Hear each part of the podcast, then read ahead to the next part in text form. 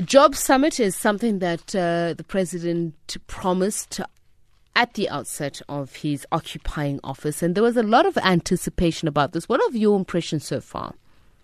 Morning, Tsepiso, and your listeners.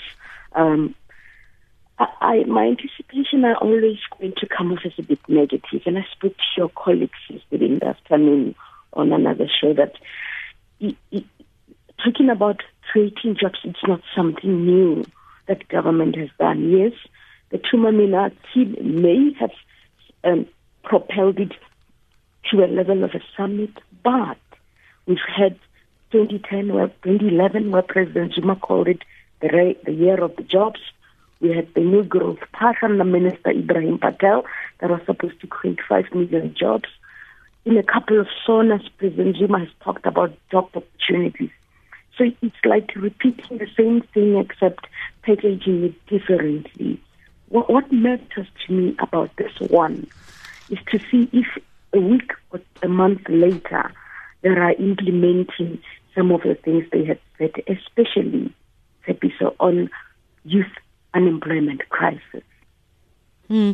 I'm just reading actually an a tweet here from Z saying, I just don't understand the significance of the ongoing job summit, which shuts out the unemployed and meters meters away from the venue. I think for a lot of people, this is the thing. I mean, as you say, some of these solutions have been proffered before, but what is the material change that is expected, especially for those who find themselves without an option? nothing much really is going to change. And I listened to the president when he said, um, they are going to, they've made a framework, they've made an agreement with the private sector that there won't be retrenchment. To me, those are such high promises.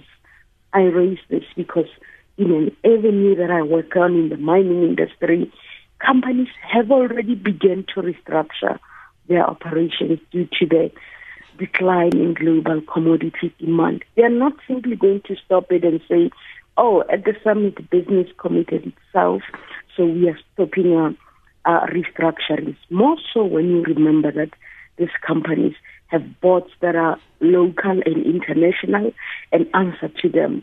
So I do not see how uh, retrenchments are going to be stopped in an economy that's in a recession and there is no signs of improvement. And and I emphasize, I'll go back to youth unemployment because statistics number says the youth are twice as more unemployed as the national average of unemployment, meaning we are sitting at 27.2% of national unemployment. The youth are at over 56% unemployment. That for me is a crisis.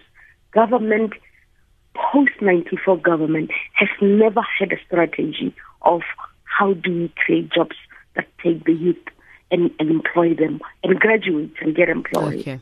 Thank you so much for speaking to us. That there is Mamokgethi Molopyane, who is a labor analyst.